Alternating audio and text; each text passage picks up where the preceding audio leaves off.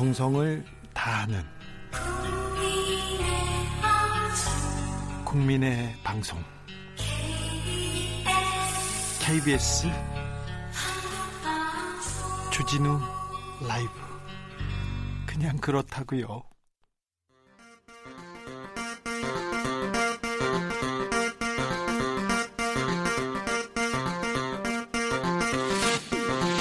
주진우 라이브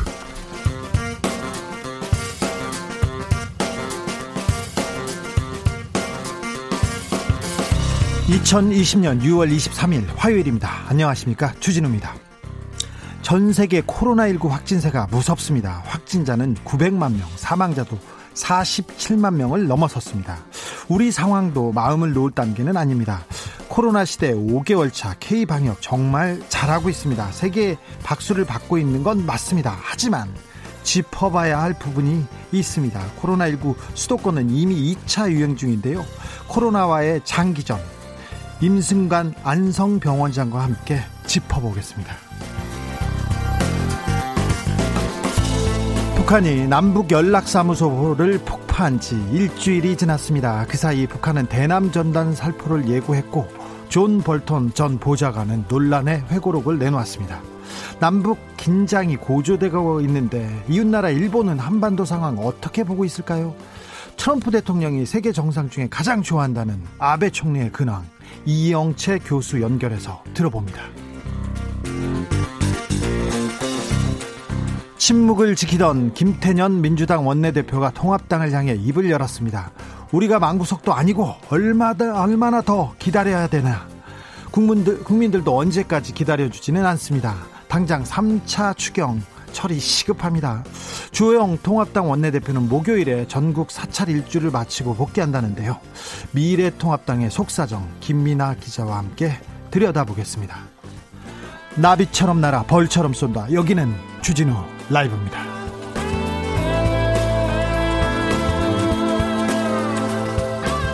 오늘도 자중자애 겸손하고 진정성 있게 여러분과 함께하겠습니다. 어제에 이어서 오늘도 무덥습니다. 몸이 무거워졌습니다. 한여름에는 어쩌죠? 벌써 걱정입니다. 내일부터는 장마가 시작된다는데요. 원래 매년 이맘때 더웠어요. 정말 더웠어요.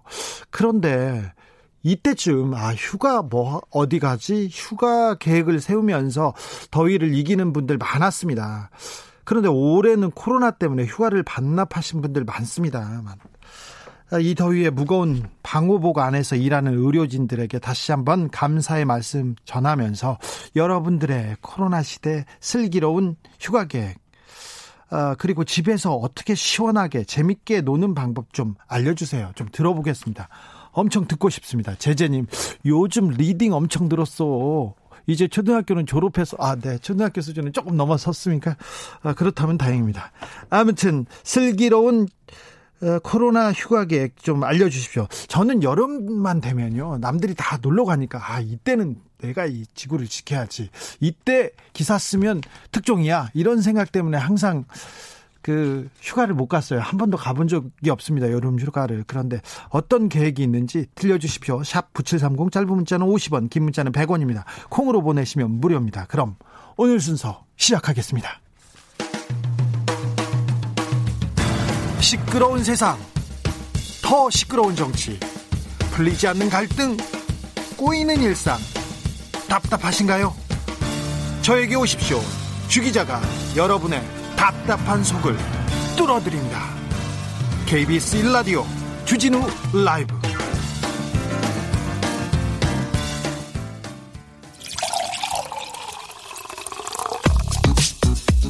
진짜 중요한 뉴스만 쭉 뽑아냈습니다. 주 라이브가 뽑은 오늘의 뉴스 주스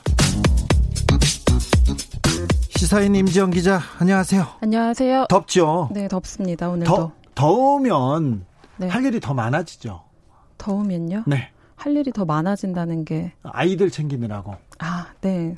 안 그래도 오늘 제가 두 군데 다녀왔는데요. 네. 그 초등학교와 어린이집 그, 그 들렀다 가는 길에 정말 인내심을 인내심의 한계를 경험했습니다. 너무 더운 날이어가지고요. 네. 챙길 것도 많고 네. 가는 길에 너무 투덜거림도 많고 네. 힘든 네. 하루였습니다. 네, 힘들지만 힘내요. 네. 네. 코로나19 상황 살펴볼까요? 아유, 무섭습니다. 네, 어제 하루 신규 확진자가 46명 발생했습니다. 46명입니다. 해외 유입이 30명이고요. 지역 발생이 16명입니다. 네. 특히 해외 유입이 크게 늘었는데요. 부산 감천항에 입항해 있는 그 러시아 국적의 냉동 화물선에서 다수의 확진자가 나온 영향으로 보입니다. 여기 16명이 나왔죠? 16명이? 네, 21명 중에서 16명이 확진자고요. 예? 이 배는 러시아 블라디보스톡 항에서 출발해서 21일 오전 5시에 부산 감천항에 입항했습니다. 예? 이 여파로 감천항의 그 냉동 수산물 하역 작업이 전면 중단됐고요. 점점 이렇게 해외 유입 그 감염이 늘고 있는데요. 예? 어제 중앙재난안전대책본부가 지난 한 주 해외 유입 확진자가 총 90명이라고 밝히기도 했습니다. 아, 네, 맞네요. 많아. 네, 그 전... 원희님이 네. 부산은 네. 러시아 선박 때문에 걱정이라고 했는데 어, 러시아 선박 그 선원들이 어, 한국에 있는 노동자들 일반인하고 접촉했을까봐 그거 걱정입니다. 네, 실제로 접촉해서 한 60명대 그 사람들과 접촉한 게 나오기도 했어요. 네 지금 네. 그러면 조사하고 결과를 검사 결과를 기다리고 있습니까? 네, 그런 걸로 알고 있습니다. 아이고 걱정입니다. 어, 내일부터 장마라고 하는데 벌써 덥습니다. 음, 의료진 그 방호복 그 두꺼운 방호복 무거운 방호복 입고 있는 분들을 위한 대책 나와야 될 텐데요. 네, 어제 서울 낮 최고 기온이 35.4도였고요. 예? 62년 만에 가장 더운 6월 기온이라고 합니다. 앞으로도. 좀 걱정인데요. 누구보다 코로나19 의료진들이 더위에 지쳐가고 있어요. 6월 네. 9일에는 그 선별 진료소에서 일하던 간호 인력 3명이 그 온열 질환 증상으로 쓰러졌잖아요. 네, 쓰러지기도 했습니다. 네. 네, 그래서 정부가 대책을 내놓았는데요. 우선 선별 진료소에 파견된 의료인의 근무 기간을 조정해서 현행 1개월에서 3주로 줄였습니다. 네. 또 근무나 뭐 휴식 시간도 좀 탄력적으로 운영하기로 했고요. 에어컨이나 뭐 뭐 그 냉장고 같은 거 설치도 좀 했습니까? 네, 냉각 조끼도 추가로 지원할 예정입니다. 네. 그리고 특히 의료진들이 주로 레벨 D 방호복을 입고 현장에 투입되는데요. 이게 그 발, 머리 끝부터 발끝까지 이렇게 감싸고 있는 형태라서 여름철에 굉장히 힘들죠. 그래서 레벨 D 방호복 대신에 입기 쉽고 바람도 잘 통하는 수술용 가운, 가운 세트를 그 10일에 10만 개 배포했는데요. 9월까지는 매월 20만 개씩 현장에 추가 보급하기로 했습니다. 여름철에 마스크 쓰고 바깥에 나가 돌아다니는 것 자체 걸어가는 게 그 자체로 힘들어요. 근데 마스크를 쓰고 실외에 나갔을 때 거리두기만 하면 벗어도 된다는 이런 지침이 내려왔습니다. 네, 질병관리본부의 지침인데요. 실외에서도 사람 간 2미터 이상 거리두기가 가능하면 마스크는 착용하지 않아도 된다고 했습니다. 그러니까 바깥에 공원이든 어디든 바깥에 나갔을 때 2미터 안에 사람이 없으면 마스크를 잠깐 내려 그 벗고 있어도 된다는 거죠. 네, 가장 취약한 사람들이 아마도 실외에서 일하는 노동자들일 텐데요. 그 실외에서 마스크를 착용하고 일해야 하는 경우에 사람 간의 충분한 거리를 확보할 수 있는 장소를 찾아서 마스크를 벗고 휴식 시간을 가지라고도 권고했습니다. 예. 어, 어제 문재인 대통령이 윤석열 검찰총장 그리고 추미애 법무장관을과 함께 회의를 했어요. 거기서 검찰 개혁을 다시 한번 어, 지시했네요. 네, 청와대에서 제6차 공정사회 반부패 정책 협의회가 열렸죠. 예. 이 자리에 한명숙 전 총리 강압수사 의혹 조사를 두고 최근 갈등 관계인 추미애 법무부 장관과 윤석열 검찰총장이 함께 참석해서 주목을 받았습니다. 이날 문 대통령은 그 법무부와 검찰에서 동시에 인권 수사를 위한 테스크포스를 출범했다. 또 인권 수사 원년으로 만들겠다는 각오로 서로 협력하면서 과감한 개혁 방안을 마련해 국민이 변화를 체감할 수 있게 해주시기 바란다고 지시했습니다. 대통령이 계속 인권 수사, 인권 수사 강조하고 있습니다. 네, 또 공수처법, 검경 수사권 조정과 관련한 후속 조치 마련에도 만전을 기해야 한다면서 특히 공수처가 법에 정해진 대로 다음 달에 출범할 수 있도록 국회 협조도 당부드린다고 했습니다. 정권 말기에 어, 권력형 비리, 부패 사건 계속 이어지거든요. 그래서 지금 어, 청와대에서 문재인 대통령이 좀 선제적으로 이런 그 공수처도 빨리 좀 출범시키고 그래서 반부패, 부패 수사하겠다. 그리고 권력형 비리 뭐 애초부터 초 초반부터 그 어, 뿌리를 뽑겠다 이 생각을 하고 있는데 지금 검찰이 좀 움직여야 할 때입니다. 네, 특히 그 법무부와 검찰이 협력이라는 말을 두고 정치권에서 해석이 엇갈렸는데요. 네.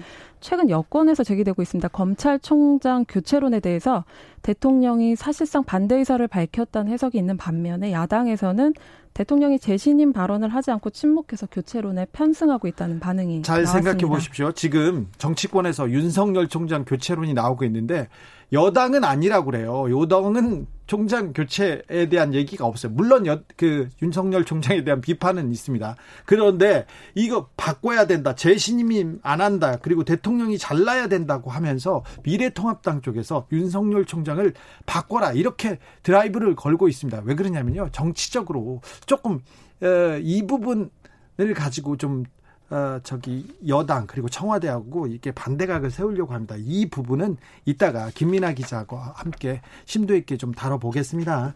음, 북한이 대남 확성기 를 설치했어요. 이제 초소에 설치된 게 보이기 시작했습니다. 네, 어제 한 방송사 카메라에 북한군 초소 옆에 설치된 확성기가 촬영되기도 했고요. 또 군 당국도 북한군이 그 확성기 방송 시설을 설치하는 정황이 동시다발적으로 포착됐다고 밝혔습니다.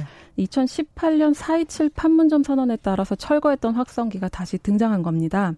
원래 확성기에 민감하게 반응한 쪽은 북한이었는데요. 예. 그4.27 판문점 선언 이전에 우리가 한 40여 대의 대북 확성기를 설치했습니다. 그런데 우리 확성기하고 북한 확성기하고 성능이 확연하게 차이가 있어서 북한 거는 조금 나, 소리가 작고 한국 거는 컸대요. 그래서 잘 때 어우 귀가 따가워. 그래서 좀 짜증을 냈다고 합니다. 그때도. 네, 북한 확성기에 비해서 우리께 훨씬 잘 들렸는데요. 예? 그러니까 이런 점에 비추어 보면 북한이 확성기를 재설치한 건 내부용으로 보입니다. 네. 그러니까 맞대응으로 우리가 만약에 설치를 하면 방송 효과 면에서 뒤처질 게 좀 뻔하잖아요. 조선중앙통신이 어제도 1,200만 장의 삐라를 인쇄해서 3천여 개의 풍선을 이용해 살포하겠다고 밝혔는데 네. 아마도 그 연장선으로 보입니다.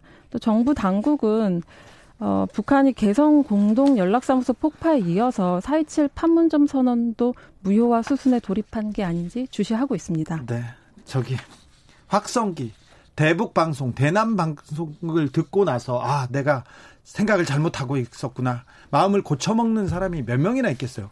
저 그리고 삐라를 보고 나서 오 이런 사실이 있어 오 그래 결심했어 그래서 마음을 고쳐먹는 사람이 얼마나 있어요. 그 내부에서 이렇게 내부의 선전용으로 이렇게 그 하고 있는 거예요. 지금 무력 무력을 동원하지도 않았고 군인들이 움직이고 있지도 않습니다. 그러니까 아, 조금 자기 목소리를 들어달라는 그런 좀 호소로 들리는데 좀 남북 당국자들이 그 마음을 좀 헤아려서 조금 협의로 조금 아, 대화로 한 걸음씩 갔으면 합니다.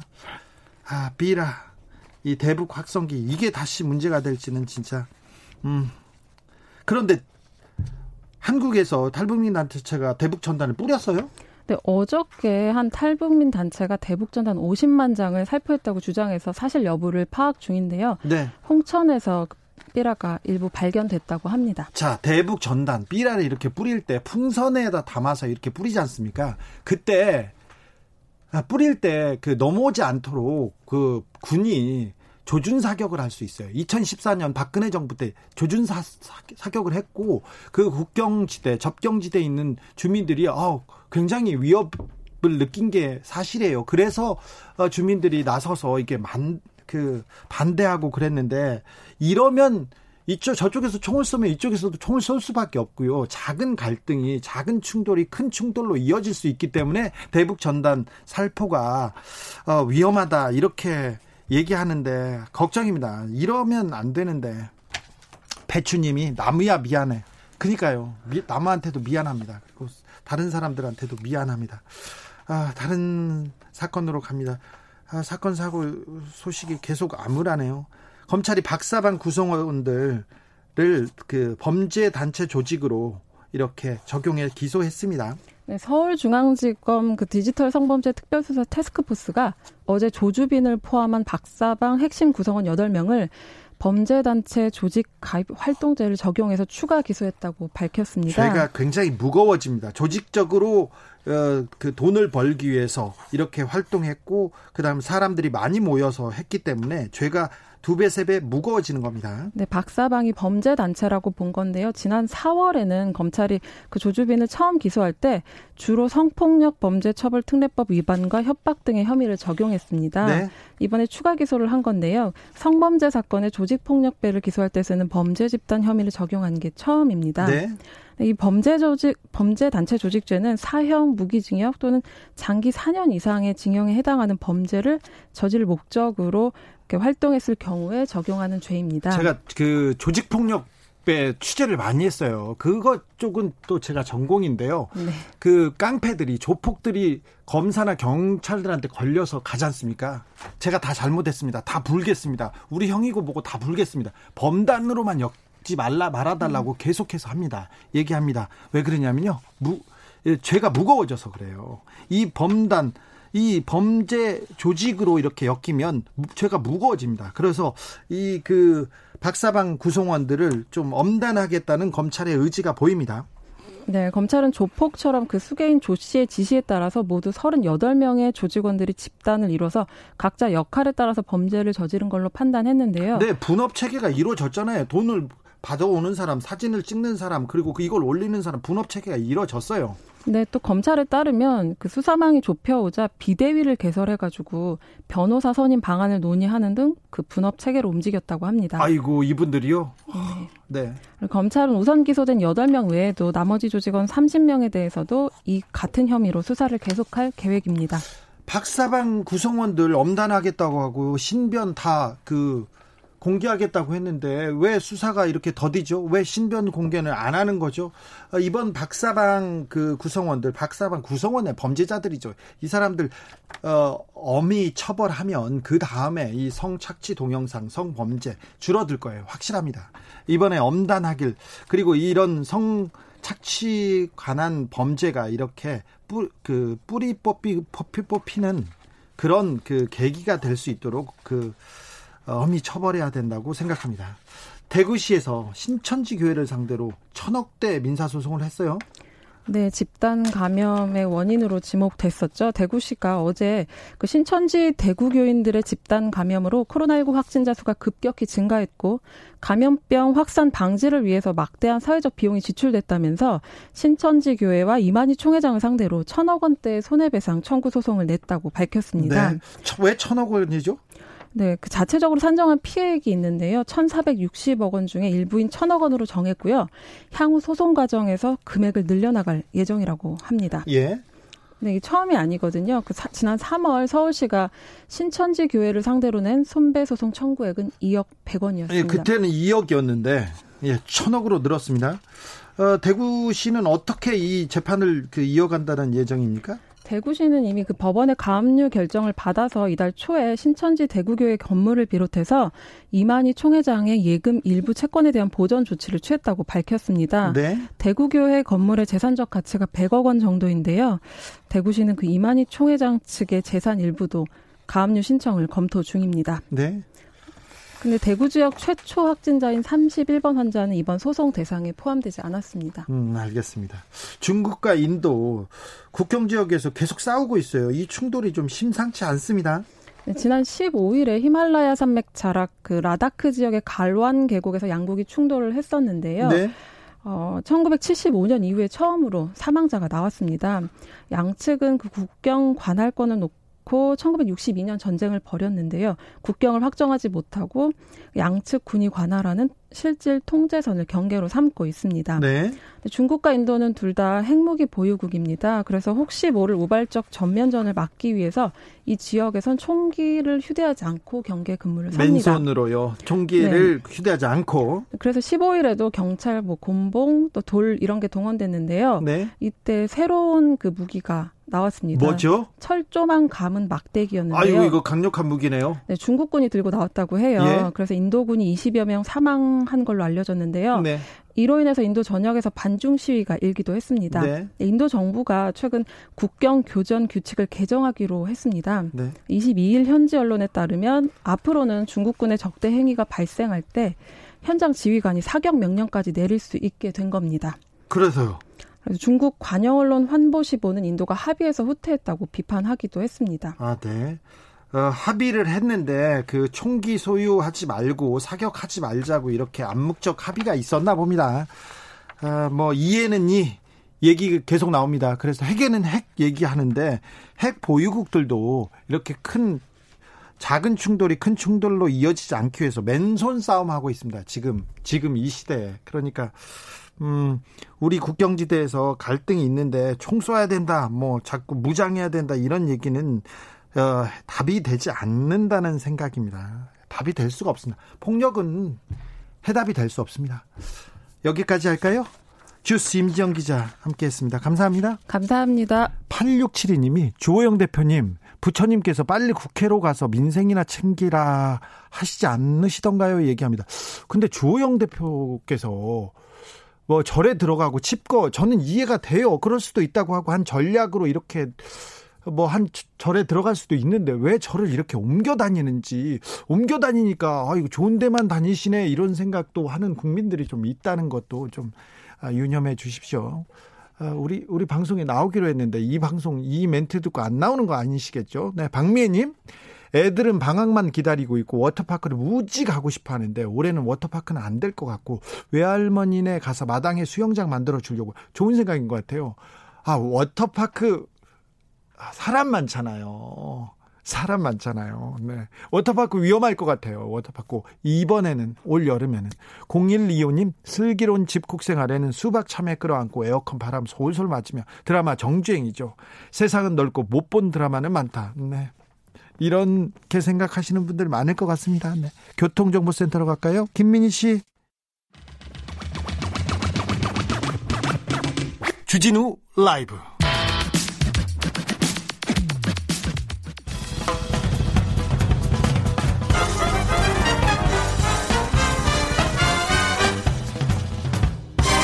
훅 인터뷰 모두를 위한 모두를 향한 모두의 궁금증 훅 인터뷰 한반도의 긴장감이 돌 때마다 미소 짓는 사람들이 있습니다. 한박 웃음 짓는 사람들이 있습니다. 바로 일본인데요. 최근 볼톤 해고록에서도 아베가 북미 사이를 이간질했다. 어, 화해로 가는 길 사사건건 막았다 이런 내용도 나왔습니다. 그런데 그 아베 총리 상황도 썩 좋지는 않아 보입니다. 재집권 이후에 사실상 가장 나쁜 지지율이라는데 일본 상황 짚어보겠습니다. 이영채 게이센 여학원대 교수님 안녕하세요. 네 안녕하세요. 네 잘 계십니까? 아, 예 덕분에 그런 대로 지내고 있습니다. 일본 코로나 상황은 어떻습니까? 네, 일본도 지금은 생활 속의 방역이 되고 있는데 네. 어, 그 이전과 크게 달라진 것 같지는 없고요. 네, 현재 일본은 어, 사망자가 예, 957명으로 도쿄가 약 321명인데 일본은 그래도 한국에 비하면 사망자가 많은 것은 네. 전체적으로 어, 이 관리 전체가 안전적으로 되고 있지 않다는 걸 좀 보여지기도 하고요. 네. 최근에도 이 70명 전으로 또 어제 어, 갑자기 증가하고 있는데 병원에서 집단 발생도 나오고 있고 특히 문제가 되고 있는 것은 유흥점을 중심으로 경로 파악이 안 되고 있는 이 감염자들이 나오는데 예? 아마 이것은 막 경제적인 문제 때문에 지금 다시 제기를 한 거기 때문에 예, 불안 심리가 더 많이 있으면서도 또 기대도 하고 있는 것 같습니다. 그렇지만 아직도 일본의 전체 코로나 상황에 대해서 정확하게 알고 있는 사람은 누구도 없는 것 같아요. 어, 교수님, 그 코로나 사망자도 좀 많지만 코로나 말고 어, 다른 사망자 통계가 높게 나왔다 그런 기사를 봤어요. 그러니까 어, 4월 달에 4월 달 통계치에서 일본 도쿄에서 죽은 사람이 예년에 비해서 10% 이상 높다. 이렇게 이런 통계를 봤는데요. 예, 그렇죠. 특히 3월, 4월에 일본에서 폐렴 환자의 비중도 예년에 비해서 증가했고 음. 일반 사망자에 특히 노숙자까지 포함을 해서 전체 사망자 수가 증가했다라는 어, 보도는 있었고요. 예. 그렇지만 이제 일본에서는 예전부터 이 사망자들 중에서 예, 코로나 환자들도 일반 노숙자 사망자 중에 코로나 환자들이 있었기 때문에 실제 전체적인 통계를 구체적으로 알기는 어려운 것 같고요. 아마 일본 정부가 이것을 지금 지금은 밝히기도 어려울 것 같습니다. 어, 존 볼턴 백악관 국가안보 보좌관 회고, 회고록이 한국에서 화제가 되고 있습니다. 그, 특별히 남북 관계에 대해서 많은 얘기를 쏟아냈는데 일본 현지에서 존 볼턴 회고록 어떻게 보고 있습니까? 네, 일본에서도 예, 주요 텔레비에서는 보도를 하고 있는데 근데 이제 일본에서는 글쎄 뭐야 한국과 관련돼서는 뭐 일본이 방해를 했다 뭐 네. 이런 내부적인 이야기들이 나와 버렸기 때문에 일본 입장에서는 그것을 공식적으로 예, 거론하기를 원하지 않을 거고 또 그렇게 예, 그것을 달가워하지도 않겠죠. 근데 이제 일본에서 공식적으로 코멘트했던 것 중에 하나는 이 방위비 분담 관련된 협상인데. 네. 예, 이것이 존 볼턴이 일본에게 80억 불, 한국에는 50억 불을 어, 이야기했다라고 하는데 그래서 일본 현지 언론들도 이 80억 불을 정말로 받기로 했느냐라고 물어봤고 여기에 어, 일본의 지금 고노 방위상이 그것은 들은 바 없다라고 해서 조금 부정을 했는데 뭐 그런 식으로 미일 간의 어떻게 보면 무역 거래 또는 방위비 거래와 관련된 내막이 공개된 것을 좀 일본 정부도 좀 난처하게 생각을 하고 있는 거죠. 음, 아베 총리와 가장 가까웠고 트럼프 대통령이요. 그다음 전화도 제일 자주 했다. 골프 치는 것도 좋아했다. 이런 부분에 대해서는 또 다른 코멘트는 없습니까? 네, 특별히 일본 정부가 거기에 대해서 하는 이야기는 없는데, 뭐, 근데 이제 일본 내에서는 이 지금까지 트럼프 대통령과 아베 수상이 제일 가까운 사이였고, 또 그것들이 어, 내막을 통해서 증명된 것은 사실이지만 지금 현재는 오히려 어, 일본 정부 전 일본 국민들 입장에서 봤을 때는 그렇게 친한 두 사람 관계에서도 오히려 일본이 방위비 분담이라든가 또는 어, 무기 굴매라든가 이런 부분 오히려 더 손해를 많이 봤기 때문에 이런 내막이 공개된 것 자체가 아베 정권에 대한 지지율이라든가 오히려 아베 정권에 대한 신뢰를 높이는 데는 전혀 효과가 없을 것 같습니다. 아 그렇습니까? 아베 아베가 지금 그 지지율이 역대 최저치라면서요? 네, 어, 어제 아사히 신문에서도 예, 지지율이 어, 지금 31%로 예, 지난번보다 또 6% 줄어들고요. 예? 그리고 일부 우익인 온라인 문춘에서는 20대까지 20%까지 추락했다라는 예, 여론조사도 있고요. 예? 어, 그런데 이제 더 심각한 것은 지지하지 않는다라는 사람이 약 51%인데 NHK에서도 역대 처음으로 지지하지 않는다라는 비율이 50% 가깝게 49%가 나왔고요. 어, 그리고 어제 아사히 신문에서 조금 어, 주목했던 것은 임기 연장, 즉 지금 3기까지 총재를 했는데 네. 네 번째 하는 임기 연장에 반대한다는 여론이 약 70% 정도 나왔기 때문에 일본 국민들이 실질적으로 아베 수상의 임기를 더 이상 요구하지 않고 될 수 있으면 빨리 사임해라라고 하는 여론이 더 많다는 것을 반영한 거겠죠. 아 그래요? 그런데 아베 총리 지금 임기가 1년도 더 남았죠? 1년 3개월 나와서 남았습니다. 내년 어? 9월이 예, 자민당 총재 임기이기 때문에 일본은 자민당 총재가 수상을 하고 있어서 예. 자민당 총재 임기가 있으면 수상직은 유지할 수 있죠. 아, 그런데 뭐 1년 넘게 남아 있기 때문에 뭐 아베 총리가 그 중 그 전에 뭐 그만두거나 변수가 생기진 않겠죠? 어, 그런데 지금 상황이 그렇게 넉넉하지가 않은 게요. 어, 최근에 아베 수상의 이 측근인 이 가와이 가스유키라고 하는 전 법무상인데 네? 이 이들은 이 부부인데 가와이 안니라고 하는 부인도 있고 이 두 부부가 어, 현역 의원으로 예, 도쿄의 지금 특수부에 의해서 어, 체포가 됐기 때문에 네? 이 사건은 엄청 큰 사건이죠. 어, 원래 이제 예, 지난달에 제가 방송에서 한번 이야기했지만 원래 검찰총장을 자기 측근으로 임명을 하려고 했던 게 실패를 했는데 네? 그것은 왜 그랬냐면 이 사건을 검찰이 조사하지 못하기 위해서 아. 자기 측근을 임명하려고 했던 것이 실패한 거죠. 네? 그런데 이제 이 사건은 뭐냐면 작년 어, 7월에 일본에서 참여연 선거가 있었고요. 예? 어, 그때 이제 일본은 참여연 선거와 동시에 한국에게 백색 리스트 배제도 했었는데 이 참여연 선거에서 이 가와이 법무상의 부인인 이 안리 씨를 당선시키기 위해서 이 아베 수상 측이 함께 움직였고 네. 이게 이제 문제가 심각했던 것은 보통 자민당에서 자기 선거 본부에 돈을 내려줄 때 1,500만 원 정도 예, 즉 1억 5천만 원 정도 주는데 이 부부에게는 예, 즉, 어, 대부분 1억 5천만 원, 한국말로 하면 15억 정도 돈을 준 거죠. 10배를 더 줘요? 엄청, 그렇죠. 엄청 큰 돈이 갔고, 보통 차에서 마이크를 가지고 선전하는 여성 홍보원들이 이 한국 돈으로 하면 15만 원 정도가 법정 기금인데 이들이 약 두 배인 30만 원을 받았고 이것도 부족해서 한 사람에게 딱 200만 원씩 들어있는 돈 봉투를 약 150명에게 돌렸다고 하는 거니까 어. 이것은 공직선거법 위반이었고 매수의 행위에 해당했던 거죠. 엄청 그런데 큰, 이 가와이 그렇죠. 이 가와이 이 법상은 아베 수상의 측근이고 그런데 왜 이때 이렇게 돈을 대량으로 이렇게 퍼, 어, 여기에다가 퍼부었는가? 특히 여성 의원들을 필요로 하기도 했었고 또 하나는 한 명이라도 더 당선시켜서 헌법 개정을 하려고 했던 의도가 있었던 거죠. 아. 그렇다면 지금 이 사건은 아베 수상이 직접 관여한 거라고 보고 있기 때문에 도쿄지검 특수부가 경우에 따라서는 수상 관저라든지 자민당 본부를 압수수색할 수가 있어서 이런 일이 생기면 아베 수상은 즉각 사임을 하지 않으면 안 되는 상황에 지금 처해 있는 거죠. 아, 네. 윤석열 검찰총장을 일본으로 보내고 싶네요. 어, 일본 아, 정치는 그렇죠. 확, 네, 일본 정치는 확실히 한국보다 후진적인 것 같습니다. 아직도 그렇죠. 한국에서는 주고요. 예? 그렇죠. 한국에서는 있을 수 없는 여러 일들이 지금 일본에서는 계속 있는 거죠. 네.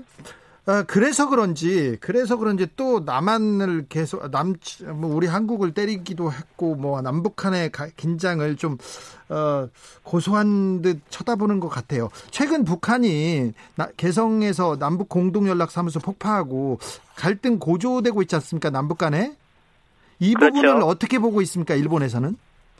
예, 일본에서도 원래는 이 아베 수상이 항상 위기에 처할 때마다 북한이 핵 실험을 하든지 미사일 실험을 해줘서 구해줬잖아요. 네? 그렇기 때문에 지금도 아베 수상이 지금 최악의 위기에 처했기 때문에 이 북한이 남북 공동 연락사무소를 파괴하고 또 군사적인 도발할 가능성이 있는 것은 실제 아베 수상에게 대해 유리하게 작용할 거라고 좀 생각이 되는데 네? 그런데 지금 현재는 좀 아베 수상에게 이게 역으로 작용하고 있는 게 어떤 측면으로 실제 이 북한이 남북 공동 연락 사무소를 파괴한 그날 오전에 일본에서는 예전부터 2016년 7년에 북한이 핵 미사일 실험을 한 것에 대비하기 위해서 이지스 아셔라고 해서 예. 즉 예를 들면 어 육지의 이 영격 미사일 이 저지 시스템을 대량 돈을 들여서 이것을 설치한다고 했죠. 네. 그런데 이것이 이 북한이 폭파한 당일날 오전에 결국 이것은 기술적인 결함이 있어서 이것을 백지화한다라고 공식으로 발표를 했거든요. 네. 이것은 아베 정권에 있어서 아주 치명적인 또 하나의 정책의 실패를 의미했고, 즉 그렇다면 지금 북한이 다시 도발을 하는데 거기에 대비하겠다라고 약 3, 4년간 방대한 돈을 퍼부은 이 사업이 실패했던 것은 오히려 아베 수상이 있어서 지금 일본은 안전 보장을 극복하지 못하는 상황이 돼버린 거고 그리고 코로나 상황을 통해서 일본인들의 심리 속에 오히려 일본이 위기의식 속에 아베 수상이 무능을 보여줬기 때문에 북한이 오히려 위기를 조장하면 아베 수상 입장에서는 오히려 이것을 어, 극복하지 못한다라고 하는 국민들의 의식이 더 강해져서 지금은 오히려 아베 수상의 지지율을 이것으로 회복을 하지 못하는 이런 딜레마에 오히려 더 빠져 있는 지금 상황입니다. 그래도 일본 사람들은 아베 총리만 좋아하잖아요. 아베 총리만 찍고 아베가 사임하면 후임 그러니까 대한 세력은 있습니까? 네, 실제 지금 아베 수상에게 조금 딜레마가 있는 게 원래는 어, 내년 자민당 총재 선거 이전에 실제 지금 어, 경우에 따라서는 아베 수상의 후임을 뽑아서 이 후임을 가지고 총선거를 해야만 오히려 이게 자민당 유지될 확률이 많은데 네. 지금 아베 수상의 후임이 없지요. 원래는 키시다라고 하는 전 외무상을 임명을 하려고 했는데 어제 조사에서 지지율이 4%밖에 나오고 있지 않고요. 오히려 이제 아베 수상은 가장 두려워하는 인물이 이시바 시게루라고 하는 전 자민당 간사장인데 이 사람은 아베 수상과의 정책을 좀 정반대로 쓰고 있어서 아베 수상은 이 이시바 씨가 당선되지 않도록 만들기 위해서 지금까지 시간을 끈 건데 결국에는 아베 수상 입장에서는 후임이 없이 지금 자민당 총재 선거나 중요한 선거가 다가오고 있어서 실제 어 이러지도 못하고 저러지도 못하는데 이 이시바 씨가 좀 재밌는 사람인 것은 이시바 씨는 물론 정통 보수인 것은 사실인데 이분은 어, 일단 헌법 개정은 실질적으로 하지를 못할 거고, 한국에 대해서 역사 문제는 청산해야 된다. 그리고 북한하고도 남, 어, 여기에 북일 간의 연락 사무소를 만들어서, 어, 오히려 북일 국교 정상화도 해야 된다라고 하는 입장에 서 있기 때문에 아베 정책과는 그렇죠. 아베 정책과는 좀 정반대되는 입장이 있어서 예, 결국은 아베 정권의 이 뒷보장도 해주지 않을 만한 사람이기 때문에 아베 수상 오히려 야당보다 더 두려운 거죠. 이게 아. 지금 어떻게 보면 딜레마인 거죠. 이철님께서 아베가 한 20년 수상한 느낌이라고 하는데 지금 아베가 그 수상이 된 지 얼마나 됐죠? 예, 정확하게 아베 수상 같은 경우는 지금 2011년부터 했기 때문에 근 9년 이 정도 하고 있는 거고요. 역사상 가장 어, 오래 수상을 하고 있죠. 그렇죠. 그래서 일본 같은 경우는 어떻게 보면은 초등학생이었는데 대학생 때까지 아베 수상 시대에 살고 있는 거죠. 아, 네. 어, 군함도 얘기 좀 물어볼게요. 유네스코의 일제 강점기 조선인 징용 현장이다.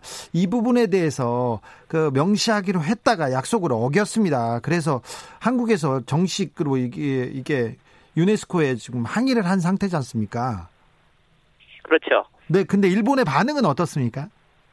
네, 원래 이게 처음부터 시설 등록이 되었을 때 당시 독일 유네스코 문화유산 지정위원장은 어, 한국과 일본이 조정하기를 원했고 공식 총회에서도 이 한국이 요구하는 강제 진용을 기록을 어, 하기로 일본도 그것을 약속을 해서 했는데 실제 그 이후에 지금까지 이 군함도 현장에도 그렇고 이번에 도쿄에 만든 이 정보 시설에도 예, 그것에 대한 기록을 유치해 넣지 않았죠. 예. 오히려 현지 아, 알지도 못하는 어, 현지 주민의 증언을 어, 바탕으로 오히려 강제 징용은 없었다라고 하는 역사를 왜곡한 걸 내놓고 있는데 여기에 대해서 이 수가 관방장관에게 질문이 들어갔고요. 하지만 수가 관방장관은 유네스코의 권고 사항을 진지하게 받아들여서 약속한 조치를 포함해서 성실히 이행하고 있다라고 이렇게 답변을 해서 일본 정부는 실제 자신들이 이 그러한 사실을 기록해야 함에도 불구하고 예, 불이행을 하고 있다라는 인식 자체도 하고 있지 않고요. 원래 이제 이것을 이렇게 일부러 지금 시기에 만든 것은 오히려 한국이 강경하게 반응하고 그걸 통해서 또 다시 강제징용 문제를 쟁점화시키려고 했던 의도도 있는 것 같은데 아, 하지만 예, 일본 내에서는 이게 그렇게까지 아직까지 쟁점화되고 있지는 않고 예, 코로나 상황 속에서 경제 문제가 훨씬 더 심각하고 특히 북한의 도발 문제도 있고 이런 속에서 오히려 아베 정권의 문제점이 더 부각되지 좀 이런 문제 자체를 일본 정부가 이용하기는 좀 어려운 것 같습니다. 강제징용 문제를 다시 쟁점화한다. 사실 강제징용 판결 때문에 어, 판결을 가지고 빌미로 한국에 대한 수출 규제를 강화한 지 1년이 지났습니다. 거의 1년째 됐는데 어, 실제 그 한국 수출 규제로 뭐 일, 한국 경제 타격보다는 일본 내 경제 타격이 좀 크다. 그런 일본 내 신문의 칼럼도 있었죠. 예, 오늘자 도쿄 신문이 어 실제 어 1년간 지금 이제 7월에 되면 1년이 되기 때문에 네? 어, 여기에 대한 무역 규제 조치에 대한 결과에 대한 총평을 실었고 결과적으로는 일본이 무역 규제를 함으로써 그 대상이 되는 한국의 삼성이라든가 SK 같은 반도체 기업들은 오히려 타격이 없었고 예? 훨씬 더 이 제조업체들이 오히려 더 자립화를 해버림으로써 손해를 본 것은 일본이다라고 왜 정치가들 이거밖에 못했는가라는 형태로 기사를 써서 비판을 했고요. 네? 또한 일본은 지금 현재 한국이 WTO 제소를 재개하고 있는 것에 대해서 긴장을 하는 분위기고 이게 또 우연히 이 강제징용 배상의 현금화를 하는 8월 4일까지 좀 일정이 겹쳤기 때문에 좀 한국의 의도를 좀 파악하려고 한다는 의견도 있는데요. 하지만 이제 일본 이 중소 기업들의 입장들을 좀 보면 오히려 지금 현재 한국이 자립화하는 것을 걱정하고 있고 경우에 따라서는 한국 내 새로운 제조 회사를 오히려 설립하겠다고 하는 검토하고 있다는 기사도 나오고 있는 것 같습니다. 네. 한국 내 반일 감정 그리고 불매 운동에 대해서는 어떻게 평가합니까?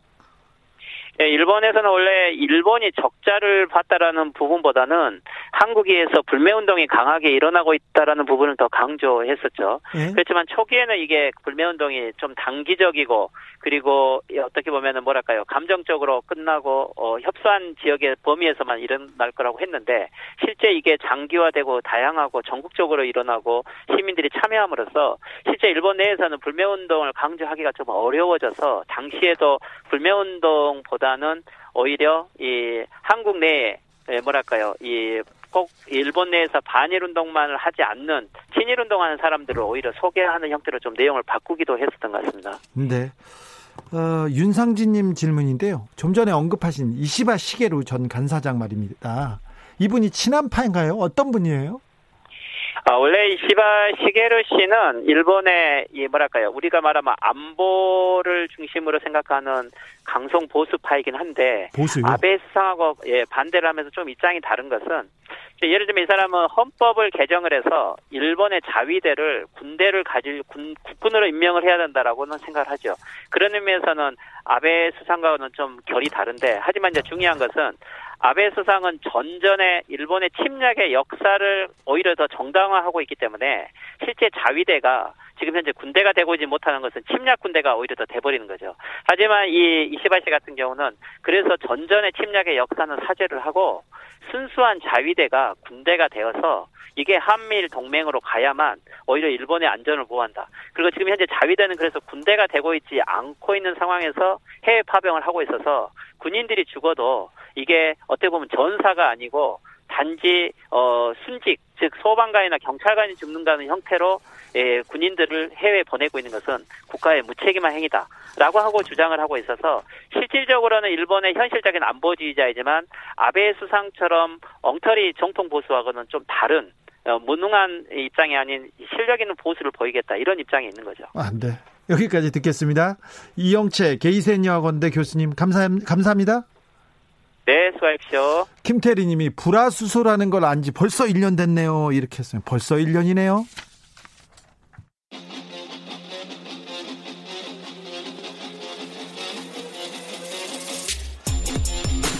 진짜가 나타났다. 악마 기자 주 기자가 전해주는 지옥에서 온 실사. 주진우 라이브.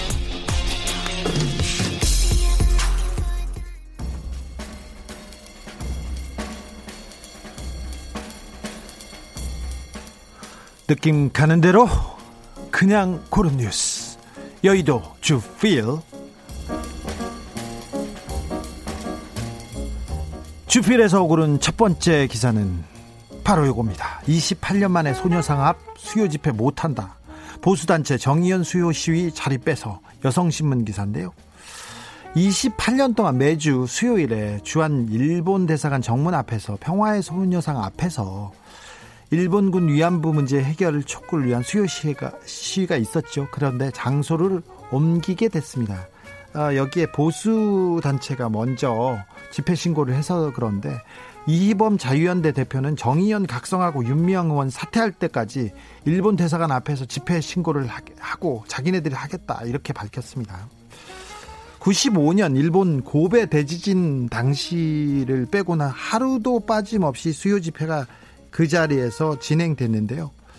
음, 정의연 사태로 일본이 흐뭇해합니다. 그런데 우리 보수 세력이 더 즐거워합니다. 목소리 높이고 있습니다. 와서 어, 시위하고 그 다음에 교수님들 와가지고 학술대회 하고 위안부 할머니들 조롱하고 있습니다. 더 큰 조롱입니다. 안타깝습니다.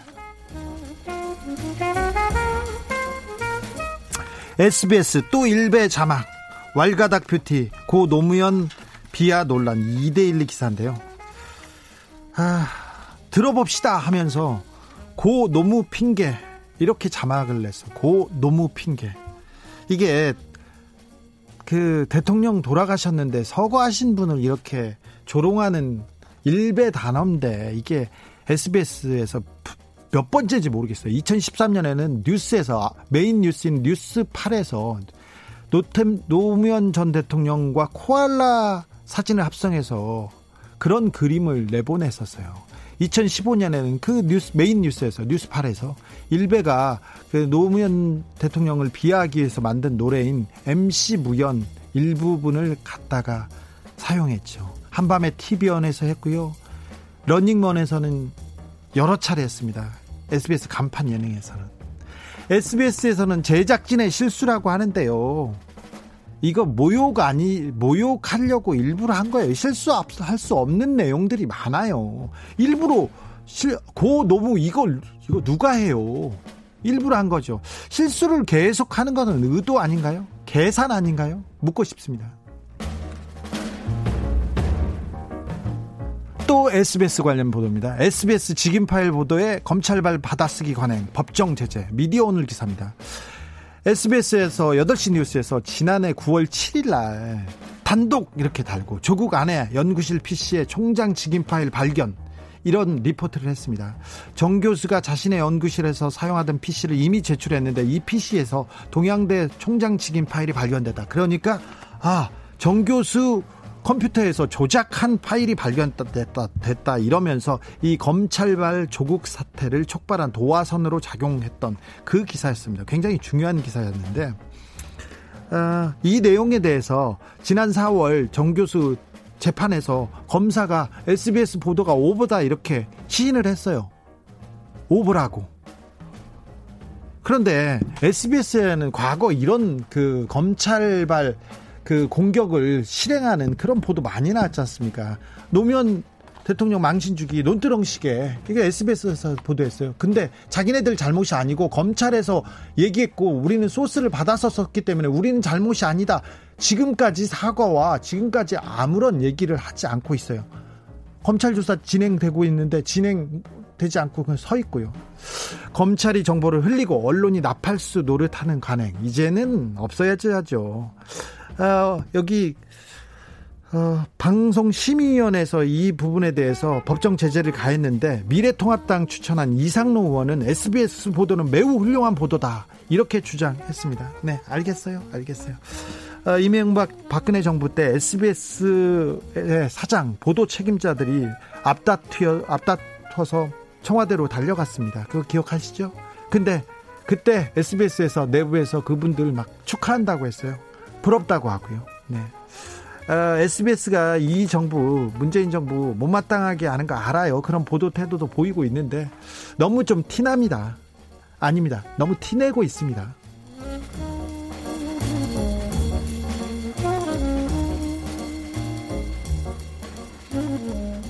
주말 시베리아 38도 북극권 135년 만에 최고 기온 뉴스원 기사입니다.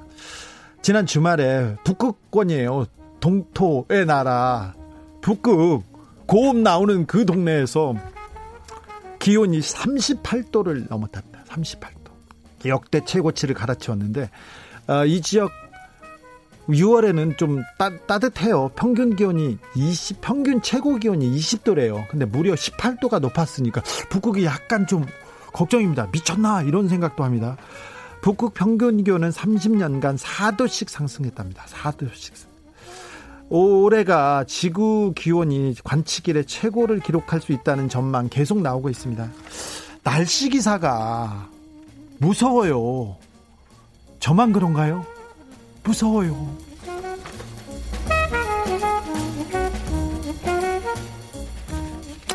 내가 뭘 보고 있는 거지? 타이슨 54세 주먹 스피드 핵발라 오센 기사입니다. 링 복귀를 선언한 핵주먹 마이크 타이슨 54세입니다.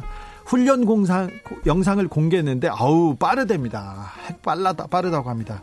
어, 타이슨이 지난달에 링 복귀를 선언했는데 4라운드 이내 이벤트 형식의 자선 경기에 나서겠다 이렇게 했는데 어, 아실지 모르겠는데 타이슨은 86년도에 20세의 나이로 세계 최연소 헤비급 챔피언이 올랐습니다. 그래서 헤비급 역사상 가장 뛰어난 복서다 이런 평가를 받는데 97년에 에반더 홀리필드라고 굉장히 훌륭한 복서하고 하, 시합을 하다가 잘 안 풀리니까 귀를 물어, 물어뜯었습니다. 귀를. 그래서 핵이빨 사건이었는데 이분이 은퇴 경기를 2000 2007년쯤에 했나요? 은퇴 경기를 했는데 맥브라이드라고 이 선수에는 가슴을 남자 가슴을 물어뜯으려고 시도하다가 미수에 그쳤어요. 그래서 아우 그 맥브라이드 선수가 어이구 내 젖꼭지 큰일 날 뻔했다 계속 얘기를 했었습니다.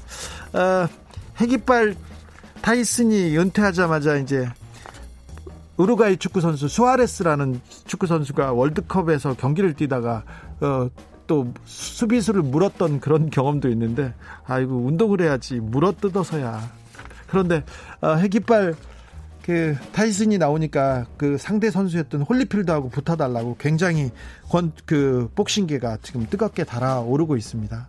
그래서 네.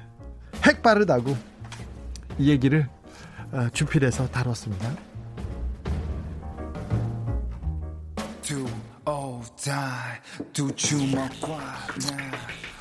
소울 다이브 임재범이 함께 부른 주먹이 운다 들으면서 주진우 라이브 1부 마무리하겠습니다. 저는 6시 2부에 다시 돌아오겠습니다.